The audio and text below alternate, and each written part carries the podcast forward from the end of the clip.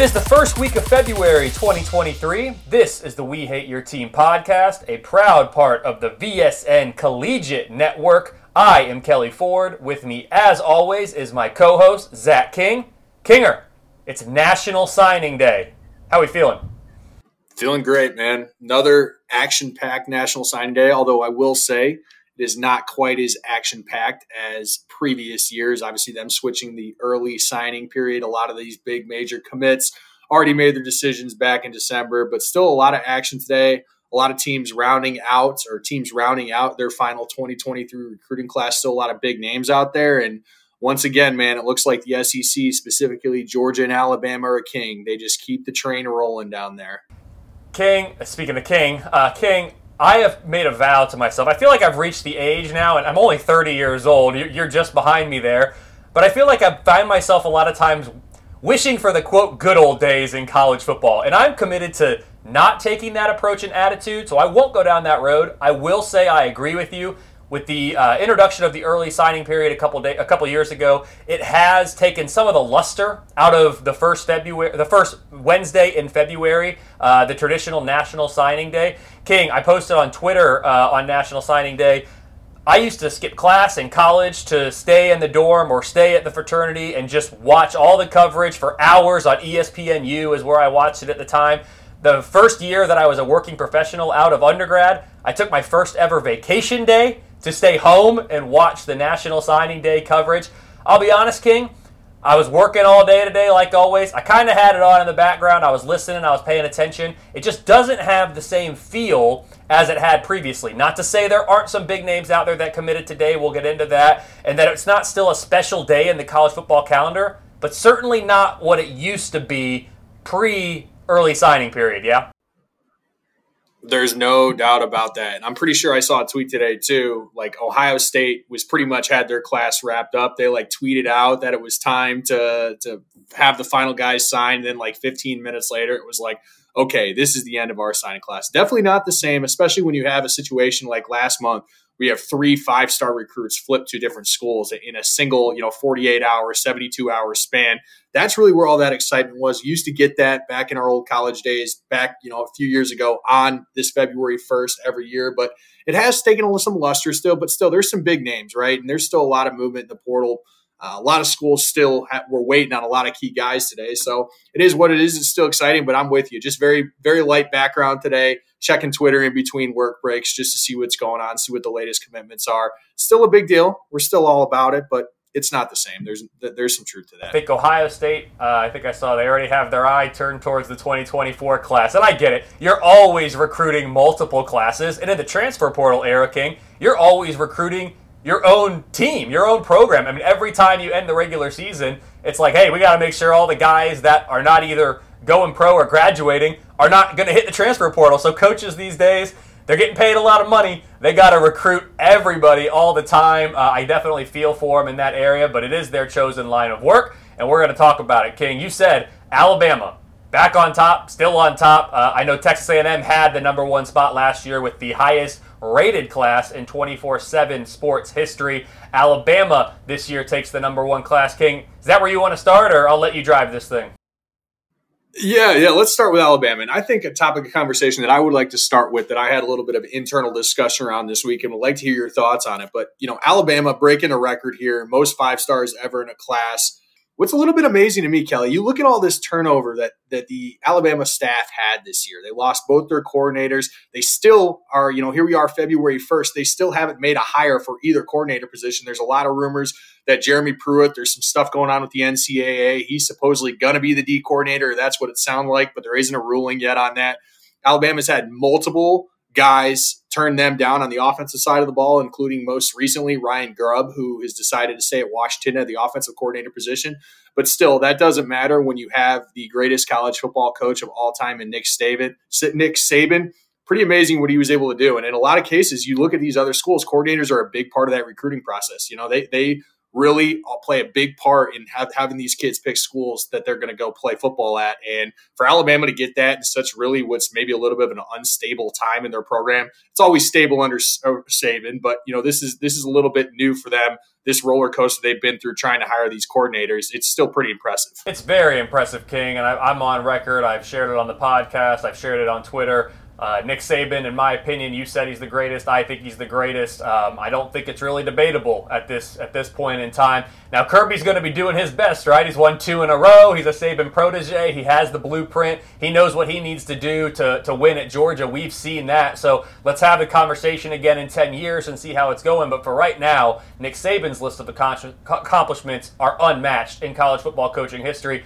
I think King, it's it's different because we talked a year ago about Dabo and, and, at Clemson. So Dabo's won a couple national titles. It's been a few years now, but he's been in the playoffs since. He keeps winning ACC championships, all that stuff. But Dabo did it with a different approach than Nick Saban. Dabo did it by having the continuity. It was this. It was the all in. It was the family. It was the same coaches. He had only lost, I think, one or two coaches yep. over the course of really his run at Clemson since the mm-hmm. national championship started happening. Then last year he has to replace the coordinators, and we see how that goes. And so he's figuring out now, a year in and a year through that, how to adjust and how to make those changes. For Nick Saban, King, he's been doing that every single year for the last decade plus. So I, I get what you're saying in they still haven't filled those roles, which I'd have to go back and check. I don't remember if they fill if this is like is this the latest that they've gone without filling them. Like I'm not sure about that. Maybe it is, maybe it isn't.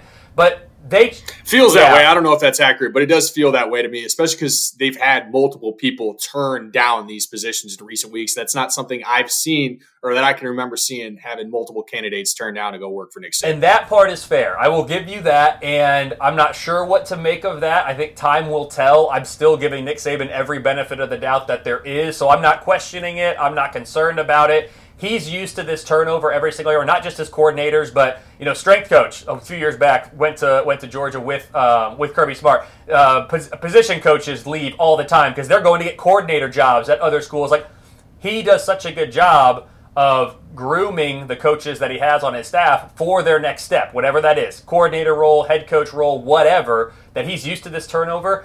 I don't know if it's a, a red flag that hey they've had people in and they haven't come to terms. Again, I don't know if it's uh, they're not offering enough money. I'd have a hard time believing that. I don't know if it's people don't want to work for Nick Saban because of what he demands. Again, I'd have a hard time believing that. Just look at the man's track record. But again, I'm a Saban fan. I'm not a Bama fan. I'm a Saban fan, so I tend to give him the benefit of the doubt. I tend to, to, to say, hey, he'll figure it out because we've seen time and time again he does that. So, yeah, King, Alabama resumes the number one class this year. You're talking about all the five stars, all the four stars. I think maybe you were going off ESPN, maybe, King, with your numbers. Is that right? Um, yeah, yeah, I I got everything open go. right in front okay. of me, but that's based off of what ESPN. That's that's that's what they have it rated. I think there was only one five star that actually actually again, and that it depends on, on where we're service. going here. But you had yeah, on your service. I mean, you had Ellis Robinson who committed to Georgia today. He's the cornerback, and then again, depending on where you're looking, Nyckoles Harbor, who's a four or five star athlete from DC, he committed to South Carolina. And I know that was a big get for the Gamecocks. I, I think he chose them over LSU, Miami, Oregon, USC. Um, I'm not sure if that was projected there, but I believe those are the only two five stars or high four stars. There were some other four stars that went today, but um, I know those were the two big names that were still uh, up in the air. And then they had the the tight end as well, uh, who opted not to sign today. I don't know what, what what exactly is going on with him. Duce Robinson, the tight end from Arizona. Uh, I think he was supposed to sign, but I think those are the only remaining five stars on. So I remember the first time that I, the first time I recall somebody, a notable uh, prospective student athlete, high school athlete, waiting past National Signing Day to sign and really dragging it out. The first one I could really remember, the one I think back to, is Jadeveon Clowney, I remember King, he's the same high school class as us, 2011. He remains the highest mm-hmm. rated recruit in 24 7 sports history. Every year I check that and say, oh, is Jadeveon still up there repping the class of 11? He still is, still has that perfect uh, one one score or 100 score. Um, there's others that have it as well, but his name's always listed first. I don't know how they do the tiebreaker, but he waited to commit until I want to say it was February 14th because that was his birthday, that Valentine's Day. I think it's his birthday, so he was waiting a couple weeks to do that. But either way, they're going to commit when they're ready. Um, King, I, I am partial to 24 7 sports here as of late, uh, especially as, as, I've started doing the ratings and incorporating um, the weighted four-year recruiting rankings. Those are that is one of three primary inputs into my preseason uh, ratings and my predictive model. Alabama King, just to, to wrap up on them, they remain number one in my weighted four-year rankings. Uh, they were there last year. They're there this year. Um, they are a team. They're, they're, they're number one in my uh, weighted four year K Ford ratings as well, which is another input. We'll see what the returning production has to say when I get through that calculation over the course of the next few months. But I firmly expect Alabama to be my number one rated team in the preseason next year. And yes, that is after Georgia has won two consecutive national championships and everything else you want to say about Georgia. They've been phenomenal. I expect my top three will be Alabama, Georgia, and Ohio State in that order, King. Uh, who knows? We'll see what re- returning production says, but that's where I am for right now. And uh, I don't think that's going to surprise too many people. Again, it, we I think everybody can be expected that that Alabama is going to be right there again next year. But you know, Georgia, rightfully so, two back-to-back national championships. They deserve to right be in there in that conversation. But the next thing I wanted to discuss with you, Kelly, we're talking four or five stars. What are your thoughts on the Big Ten, man? I think it's one consensus five star in the entire Big Ten this year. It's the mm-hmm. lowest of any of the Power Five schools. I saw that there were 18 different schools that a five star athlete committed to, and the Big Ten had one or zero, depending on what you're looking at. What's up with that? So I won't lie to you, King. As a fan of Ohio State, you know, went to Purdue. Purdue's my number two team. You're obviously Purdue through and through. So we're Big Ten guys. We everyone knows this.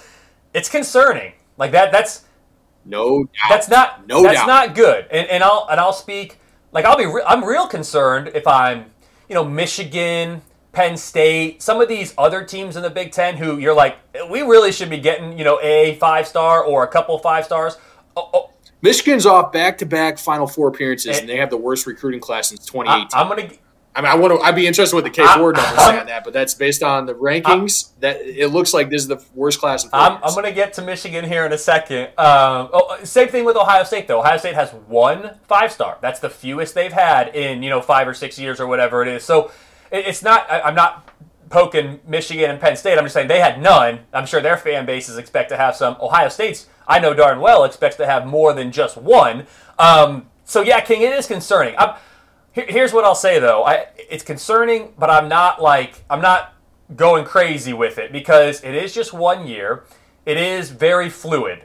Stars do matter. Do not take what I'm about to say by me being, oh, Kelly's saying stars don't matter. Stars absolutely matter. However, as long as the majority of your class is made up of four and five star prospects, not just five. Fives are great, and you want fives. That's why they're fives. But as long as you have the majority fours and fives, it's the blue chip ratio, right? It's what Bud, El- Bud Elliott put out there years ago. He's famous for. We're going to get Bud on as a guest here. I don't know if it's going to be this summer or it's going to be in the 2023 season, but we've already confirmed him. He's going to be on. He can talk more about it. As long as you've got that, which Ohio State, Penn State, Michigan, these these kind of the big the big hitters in the Big Ten on an annual basis. No disrespect to Wisconsin or eh, Michigan State or Purdue or Nebraska, any Minnesota, name it. They're all great. Iowa. But the big hitters, year in and year out, they're all up there in the, in the blue the, the blue chip ratio. So that's what you need.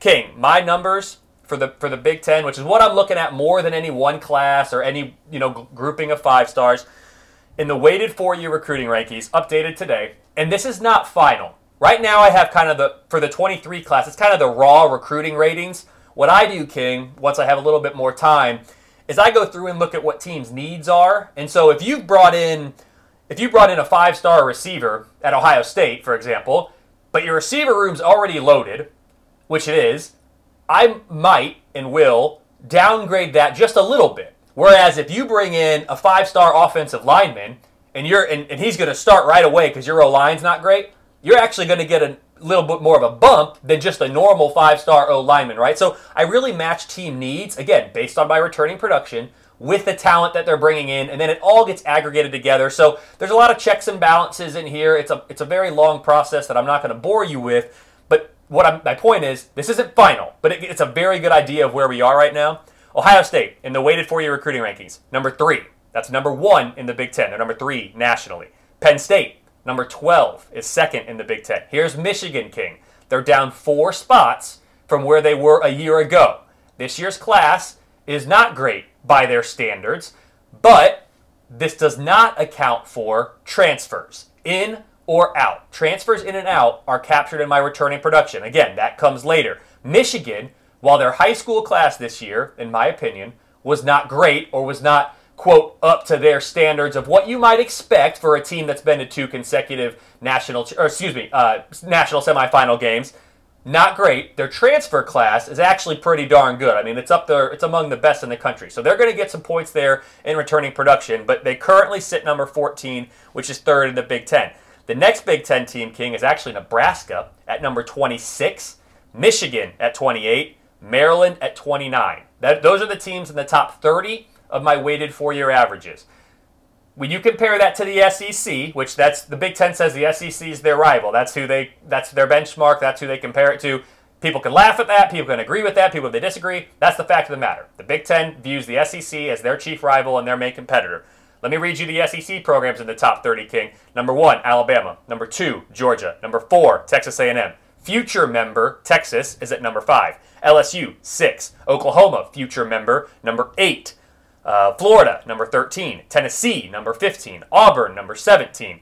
South Carolina, up a lot of spots, up nine spots this year to number 20. Shane Beamer's doing great things down there. Uh, Kentucky, number 21. Arkansas, number 22. Mississippi State, 23. Ole Miss, 24. Missouri, 27. King, I don't even know how many I just named. Almost the entire, almost the entire SEC is in the top 27. I'm looking, King, as I scroll to the next page to see what uh, Vanderbilt's at 44. Are they the only ones that I didn't name? I'll, I'll, do a quick check here, but that's what my numbers say, King. So I'll give you that to react to.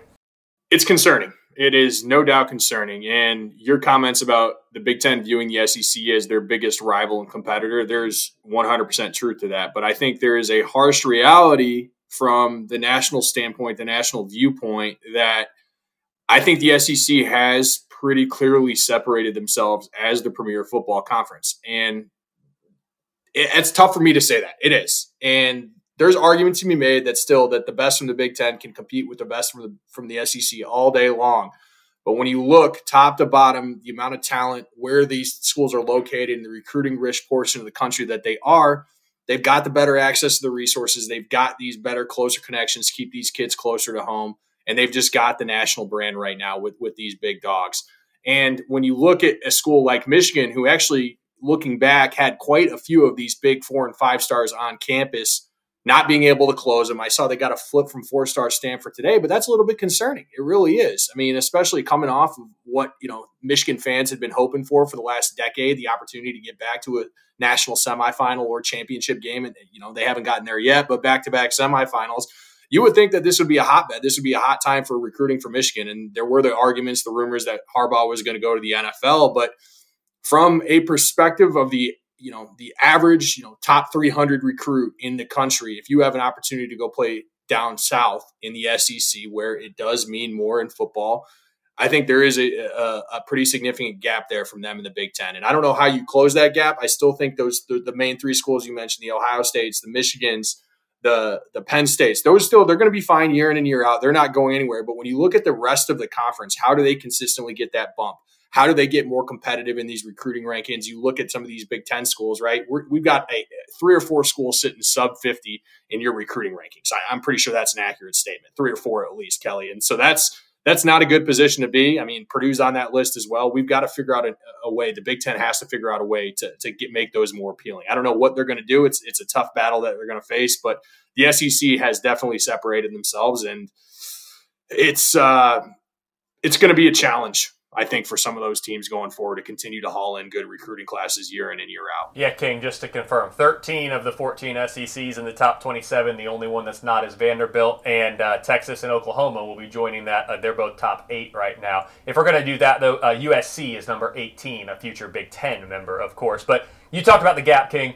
It's been there for a while. If we look at the national champions since 2001, or 2000 even, the only one north of the Mason Dixon, I'm pretty darn sure, is Ohio State. Uh, if you take out the USC uh, national championship that they won, outside, like all you have to do is box off basically the new SEC footprint because you got Oklahoma and Texas in there. Take it on over to the Atlantic Ocean down south, and that's where all the national champions have been, with the exception of Ohio State. And USC over the course of the last 20 plus years. So, uh, national champions, they're coming out of there. And the reason for that, King, it's the topic of today's show, is the recruiting. You talked about it. These are the recruiting hotbeds. These are where all these rec- these are where all the best players are playing their high school football. That doesn't mean that this is where all the best high school football players are from, but many now, whereas maybe it didn't used to be the case, are going to play their high school football at an IMG at other schools like that in Florida or Georgia or wherever, uh, Louisiana, they are migrating south for the sole purpose of, yeah, I'm going to finish my high school education down here, but I'm also going to be able to play football year round.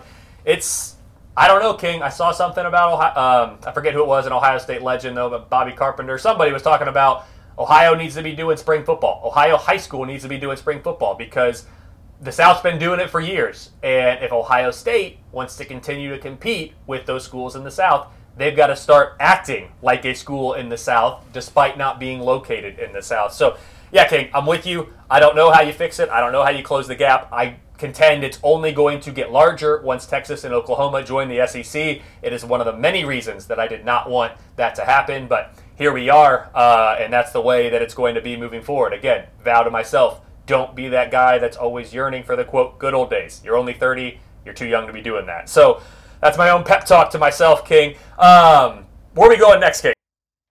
I mean, I want to hear from your perspective, Kelly. Maybe based on you know where we were at, who has maybe been a surprising team, and let's talk Power Five. Just uh, uh, let's keep it the Power Five conferences as well. But maybe where's a surprising group or a surprising team or two that's that's made an impact on your list that you maybe didn't see so I'm going to give you a couple here, King. I, in addition to updating the the four year recru- weighted recruiting rankings today, I also made some summary charts of programs that are trending up and programs that are trending down. So I'm going to go to the programs trending up here, and you know me, I'll be talking about G5s for 10 minutes, and we, no one wants to hear that. So thank you for saying the P5.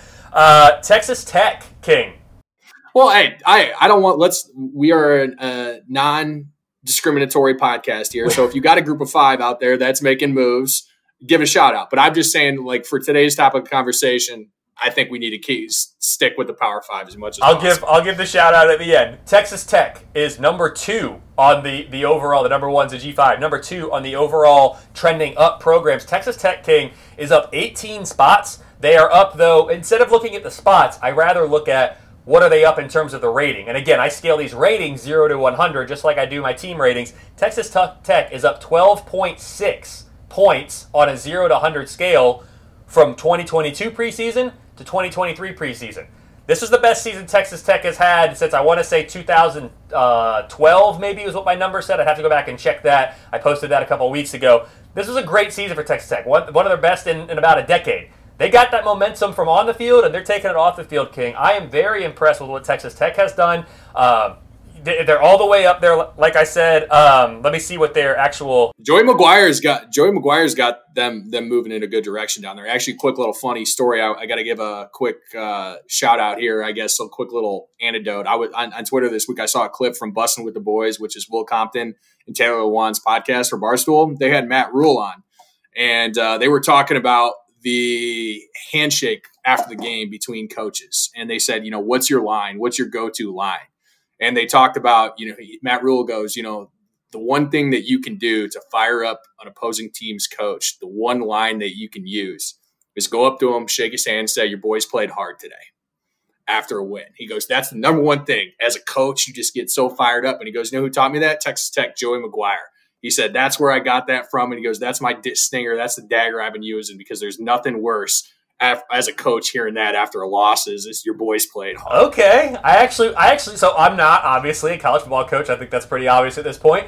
I would not think King that that would be like an insult or kind of a, a backhanded compliment, if you will. But good to know. And uh, if I'm ever out there on the rec fields, and uh, whether it's coaching or playing or whatever, and we get a win, that's what I'll go with. Give him a little, give him a little jab there. I like the feistiness. This is we hate your team apparently that's that's that's how you get under their skin. You don't like that. You just want the win. That's all you care about. That is amazing. Texas Tech up to number 38 overall. Again, they're the second biggest risers in the trending up category. King, I'll give you a second one here because they're number four on this list. I'll keep it in the Big 12. It's Kansas State.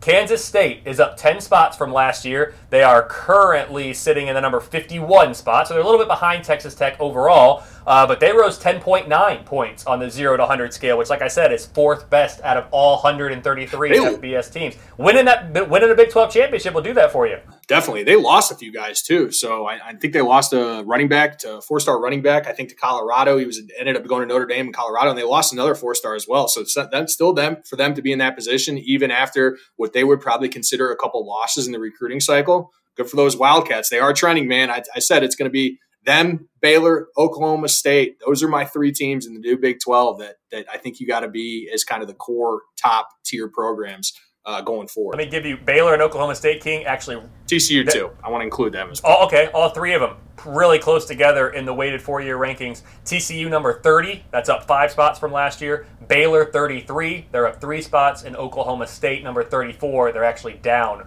four spots. But all of them right there uh, on the fringes of the top 30. King, I'll give you my last one, and then I want to hear if you got any that I didn't touch on uh, that have been surprising to you or that you've been impressed with. I'll give you my G my G5, the number one overall, only up five spots, but they rose 12.7 points on the zero to 100. UTSA, meet meet King, the Roadrunners. Still in the mix, huh? Not going away. Even after the offensive coordinator, the changes, everything going down there. I mean, you got Frank Harris coming back in. He'll be like 25, 26.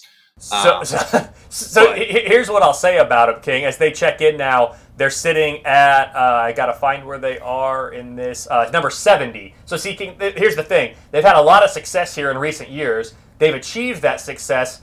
They, they, they, their win loss record and their overall uh, team quality, as captured by my power ratings, they've achieved, they've overachieved their recruiting expectations, right? Like they, they've been doing a lot better than we would expect of a team that's recruiting at that mm-hmm. level. So they've gotten a lot out of their players. Maybe the players that they brought in weren't given enough respect in the process, or maybe they've just developed them really well. It's probably a combination of both.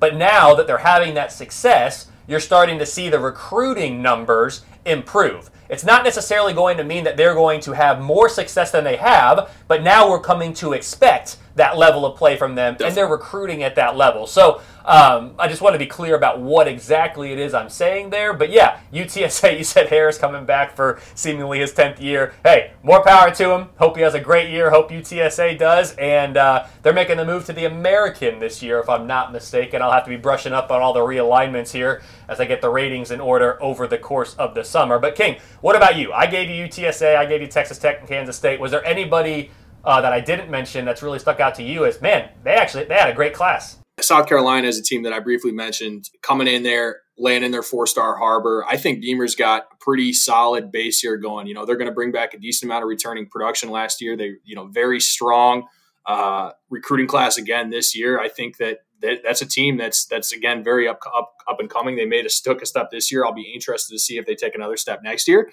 then surprisingly, Auburn's sitting there at top twenty again. And I say that surprisingly with Auburn, but even with all the turmoil and, and Hugh Freeze coming in with the question marks around him, they still managed to keep a lot of the good in-state Alabama talent. They snagged three or four four stars out of the state of Alabama. Historically, Alabama, the University of Alabama, and Saban had pretty much controlled that that state pretty much top to bottom, had their pick of the litter. It's still probably going to be the case as long as Saban's there. But uh, you know, again, it was to me for to sit in Auburn, that's where they deserve to be. But I was a little bit shocked to see them quite as high as they were, and then.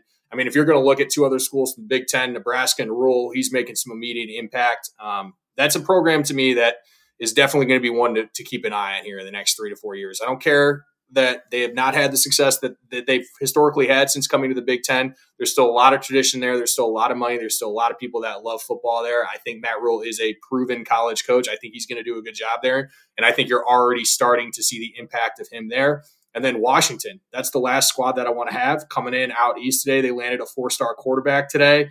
Uh, they've got another good recruiting class. They seem to be doing very well up in the Northwest, but they've also expanded across the country. I think DeBoer is definitely an offensive guy that a lot of people are going to want to play for, and it's going to be them and Oregon in the Pac-12 now. It's you know I think it's it's pretty much clearly in the football space. It's going to be. I mean Utah is going to be in that conversation as well, but it's it's Washington, Oregon, Utah, and then there's going to be a gap. You can't cut out Deion in Colorado, but Washington once again making some moves. I think they're going to be in a program again that's going to be successful here, challenging for that Pac-12 championship over the next three to five years. I agree with you, King, all the way around. I think Rhule is going to be great at Nebraska. I think Washington is trending up. Those are two programs I'd absolutely be buying stock in right now if they if we were trading those. Um, Colorado, not too far off of being mentioned by me earlier. Mm-hmm. They're right there in the top 15 of the overall uh, trending up programs. King, yeah, I, you touched on all of them. I agree with you. The future of the Pac 12, as you look at what the membership's going to look like once USC and UCLA leave,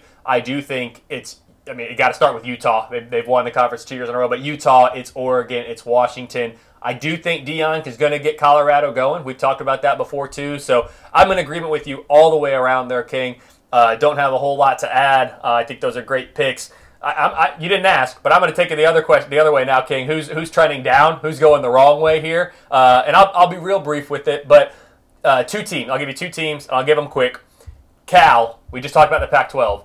Cal for me is down 18 spots this year but they're down 11.2 points on the 0 to 100 scale as I look to see where they grade out then in the actual rankings themselves. They are at number 66, uh, which again is right in the middle of FBS, but that puts you well below average in the Power 5, which obviously is what they're trying to compete with every year. And then the other one, King, who I think is maybe they are they are the number two as I'm looking at the list. Power five underachiever, or excuse me, trending down. They're number 13 overall on the list. There's a lot of G5s on this list, King.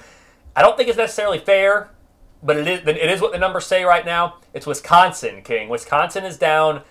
They're, they're down 10 spots. They're down seven points on the 0 to 100 scale and that puts them overall at number 35 so they were they were 25 last year they're 35 this year I think part of this, right? They had a coaching change, and Luke Fickell coming in. Mm-hmm. Anytime you have a coaching change, it's reasonable, especially with the way that recruiting happens now, constantly, all the time, players committing early and all that.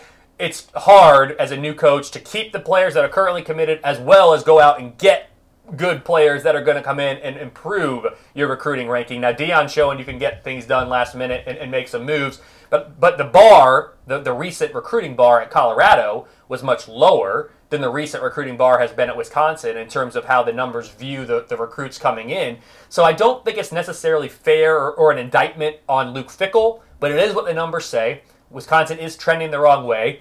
I will say I expect that to be turned around here as Fickell gets his feet under him and starts building the program at Wisconsin the way that he wants to. So again, I'm not I'm not saying I'm worried or concerned for Wisconsin fans.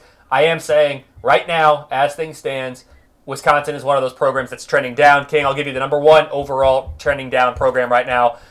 They're down 17.3 sp- spots. That is a massive drop in one year. Uh, again, I, I haven't waited. So it's not just this year's class. It's this year's class comes in and it's assigned the most weight. And what that means is the 2022 class, which previously had the most weight, now has the second most weight. And the 2023 class now has the third most weight. And the 2020 uh, sorry, the 2021 class. And the 2020 class now has the, the least amount of weight, and the 2019 class drops off. So if you had a phenomenal 2019 class, last year it was counted as, as the least weight, but now it's completely out of there. So that's just kind of how these numbers work and flow over the time. It's not all this year's class, it's an aggregate effect. But UNLV to drop 17.3, that's big. It's 28 spots overall. The UNLV Rebels uh, fall down, King. I don't understand it. They fired their coach Marcus Arroyo uh, this year, and they got Barry Odom, who is a very well-respected defensive so coordinator. here's what I'll say: They fired Marcus Arroyo, who I, I, it was the best UNLV team by my power ratings in a, in many years, like a few years. I mean, uh, close to ten years. I don't know why they fired him mm-hmm. because I think he was trending in the right direction and he was really building the program there. It's not an easy place to win. I think he was building it. I also have a soft spot for him. He's the first uh, FBS head coach to follow me on Twitter, which I thought was cool, and, and, and I, he still follows me, even though he's been fired, and I, of course, follow him back. Uh, so I hope he lands somewhere because he seems like a nice guy from our brief interactions we've had. But yeah, then King, they get Barry Odom, who, you know, did great things uh, at Arkansas and is very well respected. And so it's hard to say that that's, I just talked great about Arroyo. It's hard to say that maybe it's not an upgrade, viewed as an upgrade at the head coach position, but just like we talked about with Fickell, it's not necessarily an indictment on Odom, but UNLV recruiting has really dropped off over the course of the new four year average ratings. They now currently sit King at, as I look at it, I'm going to have to scroll for a little bit to find them, number 114 out of 133 now with the addition of Sam Houston and Jacksonville State. So, thoughts on that, King, and also any programs that I didn't mention that you look at and say, holy cow, what happened to this team in the recruiting this year? Yeah, my uh, my comment was going to be uh, was Wisconsin as well, but I'm using the, I'm using this as an excuse because Purdue's in this just like UNLV. Purdue's in the same boat. New coach, hard to get some traction in the first season. You got Purdue sitting down there at 65th uh, on the national recruiting rankings, according to On3. That's not really what you want to see. But again, just like Fickell at Wisconsin, just like Odom at UNLV, I think you got to give those guys a little bit of time. A name that's brought up with me that, I, that I'm very interested to see the state of the program going forward. This was a hot coaching name, Lane Kiffin down at Ole Miss not maybe holding in the recruiting class that he wanted. Still very high on the transfer rate that Ole Miss is. But if you look back at the last couple years, maybe haven't gotten quite those those the same level of, of, high school commits that they had. Now, again, I think Ole Miss has a little bit of a ceiling there compared to some of the other schools in the SEC with the resources and how they approach their administration. But that's one to keep an eye on there from from the SEC that doesn't appear to me it's it is minuscule if you look in recruiting rank, but they have dropped a few spots, and, and I, I think that could potentially be trending in a downward direction going forward as much as a Lane fan as I am. So King, here's what I'll say about Ole Miss. My numbers agree with with your sentiment there. Ole Miss is down three spots. They're down 2.4 points on the zero to 100 scale, which that's more important than the spots. That's that's the the amount that they're down. They're number 24 now nationally in the weighted four-year recruiting rankings. King, they're top 25. They recruit at a top 25 level on average, and with these weightings over the last four years. Here's the kicker, though, and the concerning part for Ole Miss despite being number 24, that is still number 12 out of 14 in the SEC.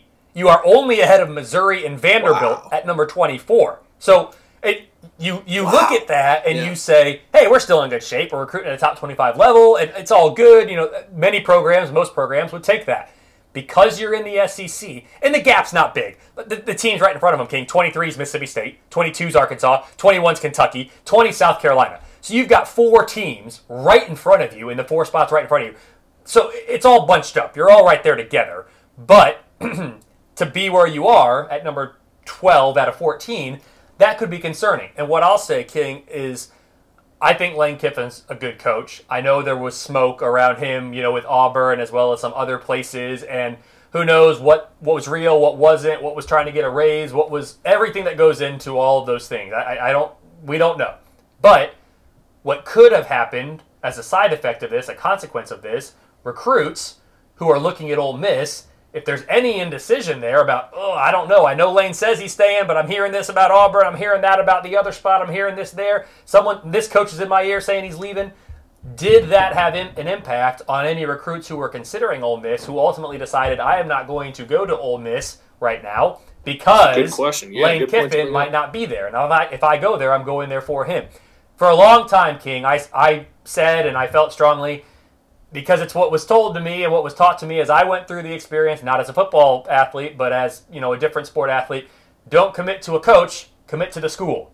And it sounds really good in theory, and that's what you quote should really try to do.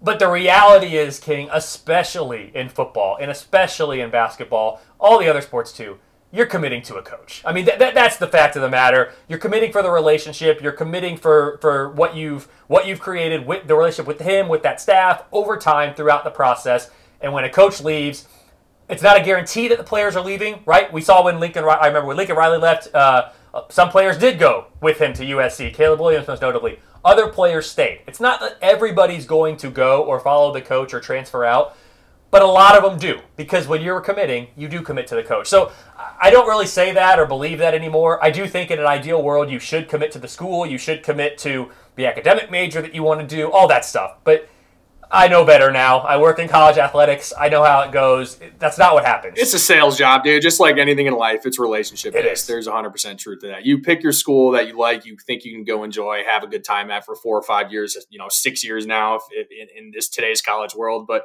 at the end of the day, you're going to play for for a specific coach, specific coaching staff, and that's where a large portion of that decision comes in. And for their parents, too, of these kids, they want to make sure they're sending their their sons, daughters off for whatever sport we're talking college football, sending them off to play for a respectable program and, and a, a staff that they can trust is going to take care of their, their, their, their child. No doubt whatsoever. Absolutely agree.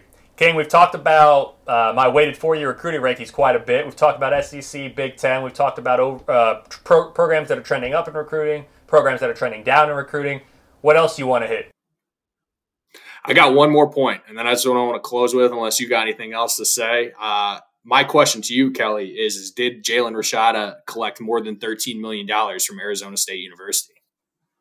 King, What's your gut tell you? Because you read about all that, Oh. right? You saw that that's why he Oh, left oh, Florida is oh, because yes. he was That- supposed to get 13 million. that- so you think Arizona ponied up? so Arizona State, yeah. So um, Arizona yeah, State, yes. uh, yeah, you, you, you said it the first time. Um, King, the whole okay. I'll, I'll give you my I'll give you my honest opinion because I'm tired of trying to be politically correct and say the right thing and do. King, this is a prime example of why while I support NIL and I like the, I have been on the bandwagon of NIL, name, image, likeness, since long before I was ever working in college athletics, long before I was a working professional, period. I never made sense to me why a student athlete couldn't make money. If somebody in the public, at a grocery store, at a car dealership, out on the street, if somebody saw me and I'm Kelly Ford, quarterback at um, XYZ University, Ohio oh, sure, State Ohio State. I'm quarterback at Ohio State, and I'm a Heisman Trophy candidate last year, favorite to win it this year. I've won a national championship, whatever. And I'm walking down the street of Columbus, and somebody walks up to me and says, Kelly, Kelly, here's 20 bucks. Can you sign this for me? It never made sense to me why a student athlete was not able to do that right then and there. Because if I'm Kelly Ford, mechanical engineering student at Purdue University, which I was, and I'm walking down the street there uh, in West Lafayette, and somebody walks up to me and says, "Oh my gosh, you're Kelly Ford, mechanical engineers engineering student. Can you sign this for me for 20 bucks?" Nobody ever did that, for the record. But if someone did, I could sign it and I could take their twenty dollars. Why could a student athlete not do the same thing? And that's just like that's a very it's a very common or, or simplified example, but I was I've always been and maintain my support for NIL.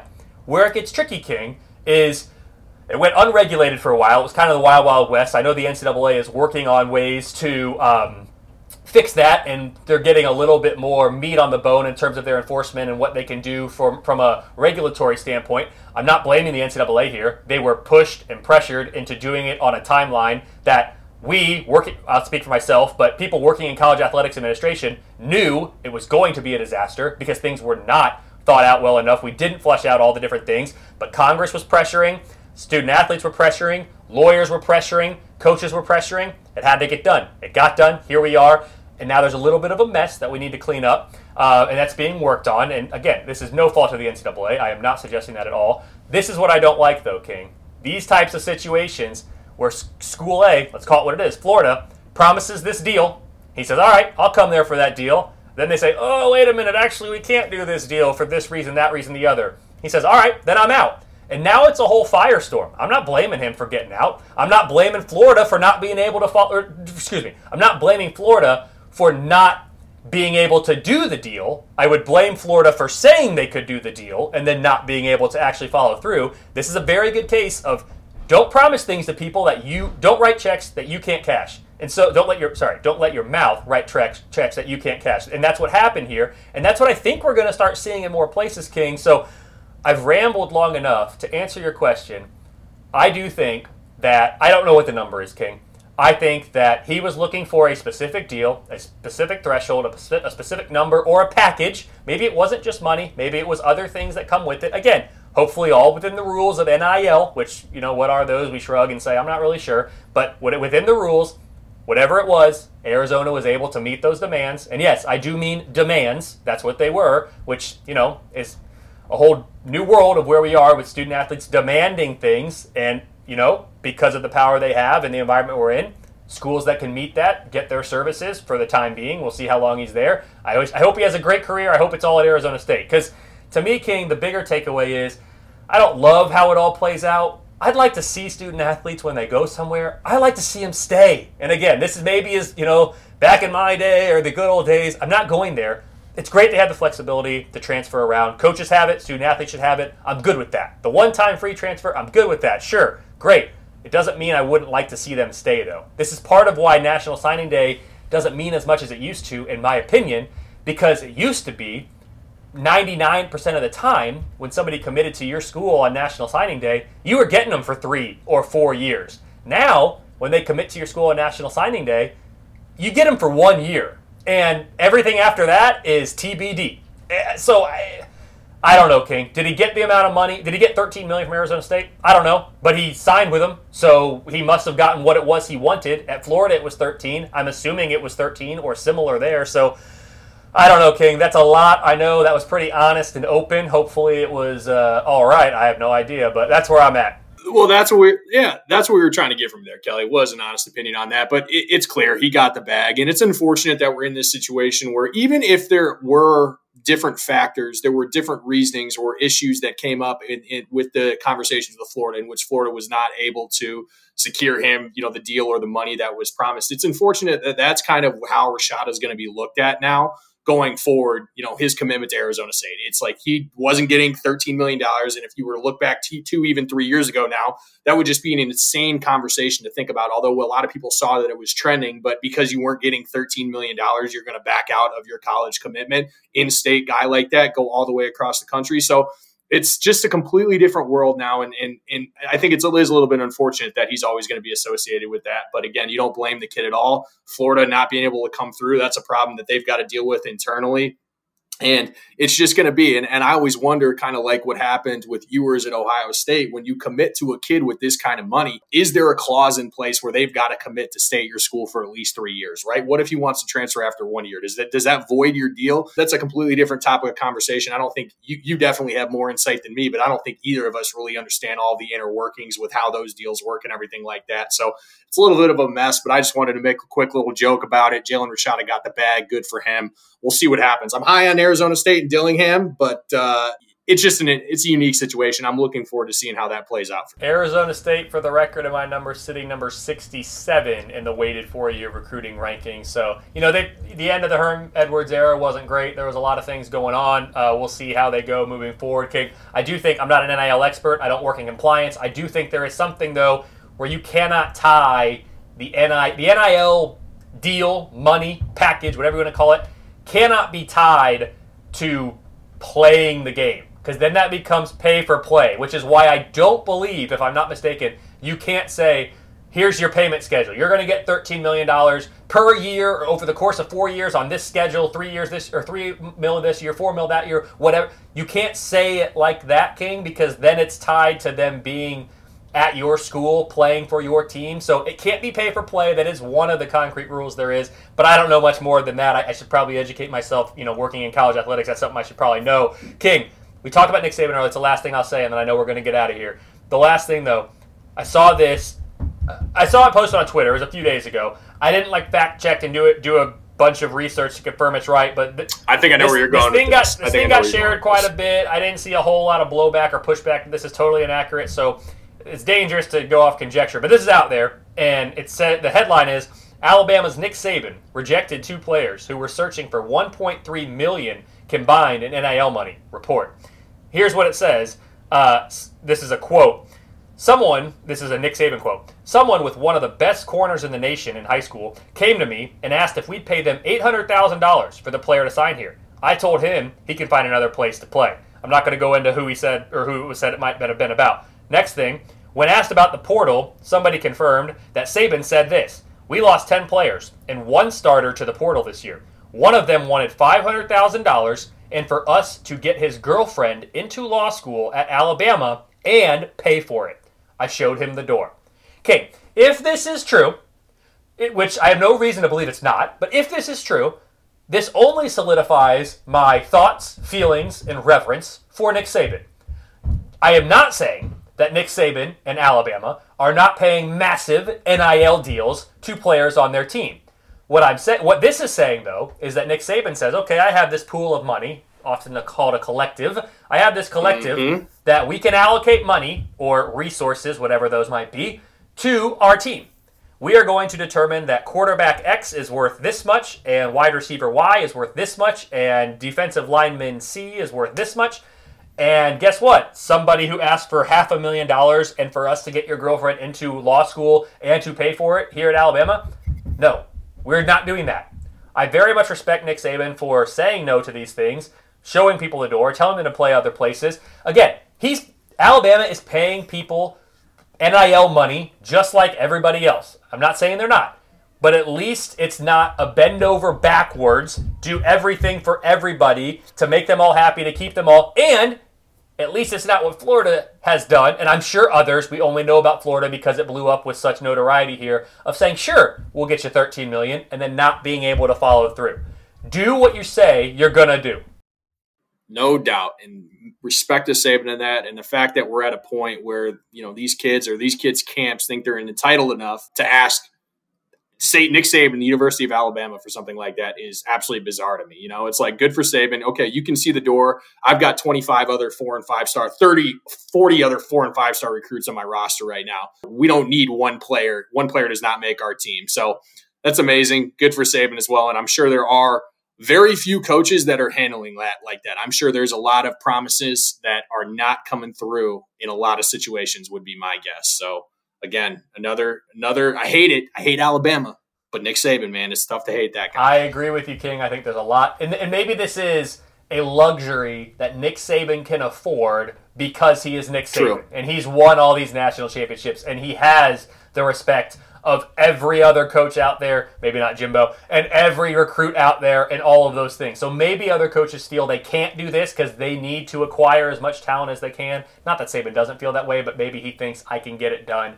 without promising all these things. I don't know, but I certainly respect that. King, anything else, or was, was that it? Was that we wrapping on that? Nope. I think that's I think that's a good good spot to wrap here for for National Signing Day. Kelly. Love it. All right, King. Well, this has been fun. A little bit shorter than usual. I think that's what we wanted this week. Uh, we'll be back soon with more. Until next time, this has been the We Hate Your Team podcast, a proud partner of the BSN Collegiate Network.